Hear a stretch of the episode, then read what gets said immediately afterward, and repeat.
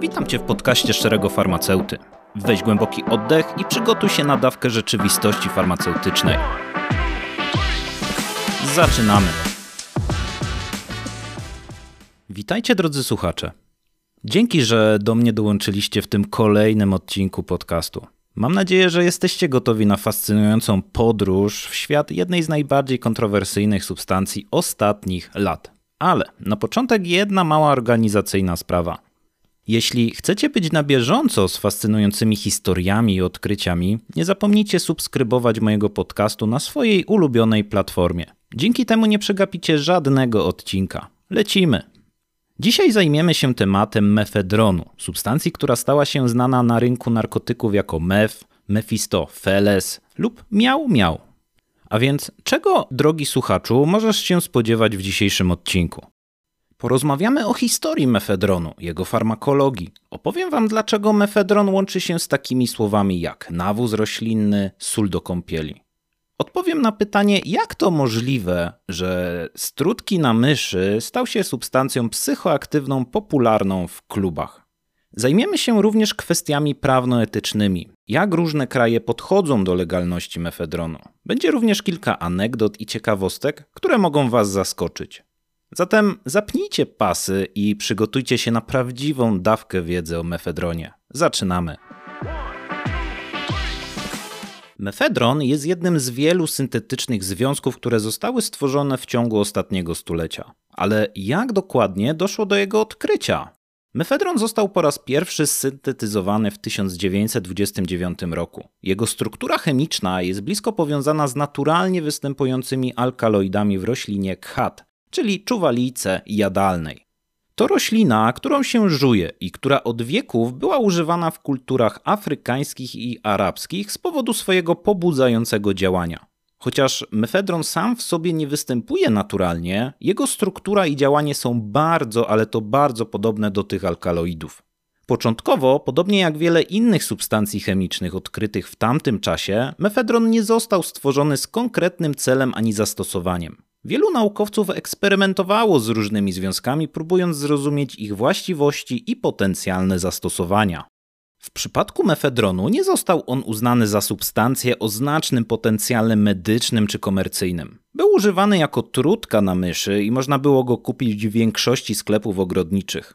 Wtedy zaczął też mieć swoich sympatyków, którzy używali go jako środka pobudzającego. W 1971 roku trafił on na listę substancji zakazanych. Następnie mefedron pozostał w cieniu, nie zdobywając znacznej uwagi ani popularności. Dopiero na przełomie wieków, w kontekście rosnącej popularności nowych substancji psychoaktywnych i syntetycznych narkotyków, zwrócono na niego uwagę jako alternatywę dla innych popularnych stymulantów. Połowie pierwszej dekady XXI wieku zaczęły pojawiać się pierwsze doniesienia o mefedronie jako substancji w cudzysłowie rekreacyjnej. Wraz z rosnącą popularnością innych syntetycznych substancji psychoaktywnych, mefedron zyskał na popularności szczególnie w niektórych krajach Europy i Ameryki. Internet odegrał dużą rolę w szybkim rozpowszechnieniu wiedzy i dostępu do mefedronu. Substancja zaczęła być sprzedawana jako sól kąpielowa lub nawóz roślinny, często z dopiskiem nie do spożycia, aby obejść regulacje prawne. Co ciekawe, brak szeroko zakrojonych badań nad mefedronem sprawił, że początkowo wiele osób uważało go za bezpieczną alternatywę dla innych bardziej znanych narkotyków takich jak MDMA czy amfetamina. Ostatecznie jednak coraz więcej doniesień o negatywnych skutkach zdrowotnych i przypadkach zatruć zaczęło wpływać na publiczną opinię. Historia mefedronu to historia o tym, jak substancje chemiczne mogą przejść z jednego kontekstu do innego. W świecie substancji psychoaktywnych sposoby, w jakie są one przedstawiane i sprzedawane, często są wynikiem prób obejścia przepisów prawnych. Mefedron, stając się coraz bardziej popularny w XXI wieku, nie był wyjątkiem w tej kwestii. A więc jak unikano przepisów? W wielu krajach, zanim mefedron został zakazany lub ściśle regulowany, producenci i sprzedawcy poszukiwali sposobów, aby uniknąć prawnych restrykcji dotyczących jego dystrybucji.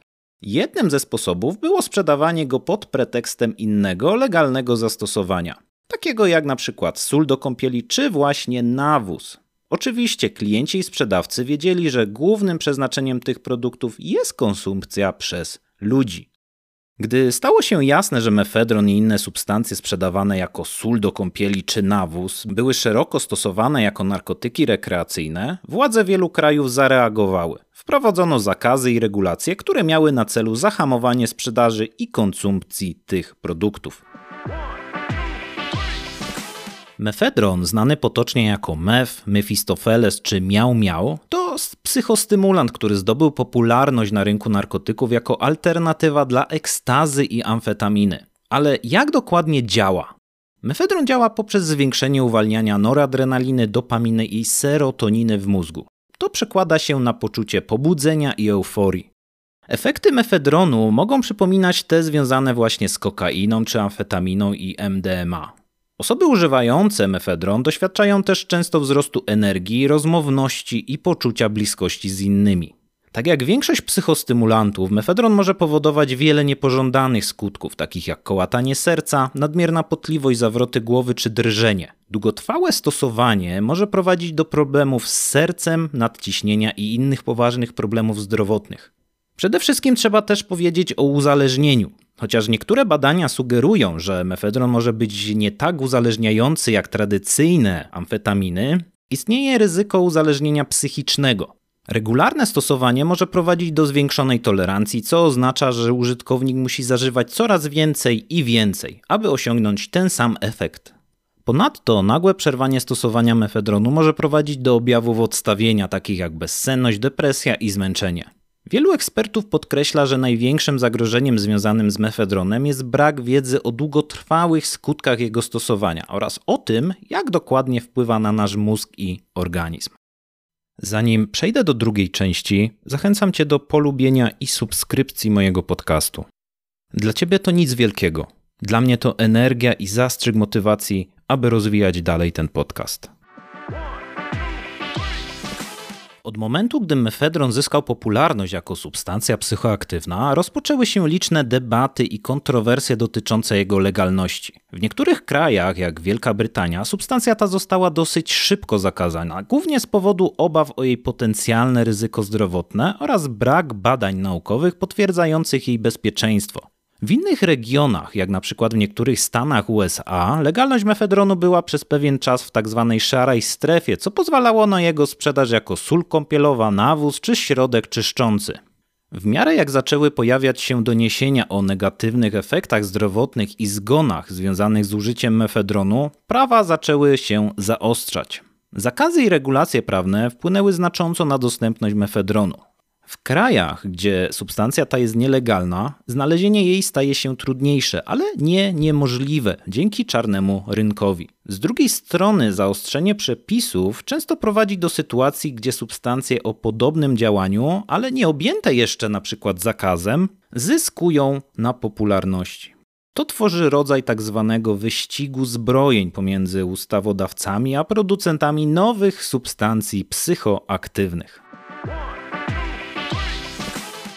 Mefedron najczęściej dostępny jest w postaci białego proszku, który może być przyjmowany na różne sposoby. Oto najpopularniejsze z nich. Wciąganie. W ten sposób mefedron działa najszybciej, a efekty mogą trwać od 2 do 4 godzin. Może być przyjmowany też doustnie w formie kapsułek lub tabletek. Efekty są wtedy łagodniejsze i mogą trwać dłużej od 3 do 6 godzin. Pozostają jeszcze wstrzykiwania, choć jest to metoda bardzo ryzykowna ze względu na potencjalne skutki uboczne i ryzyko zakażenia. Niektórzy użytkownicy decydują się na nią w poszukiwaniu silniejszego i bardziej intensywnego działania. Jak już mówiłem wcześniej, zaostrzenie przepisów często prowadzi do sytuacji, gdzie substancje o podobnym działaniu zyskują na popularności. To tworzy tak zwany wyścig zbrojeń i do najpopularniejszych zamienników mefedronu należą np.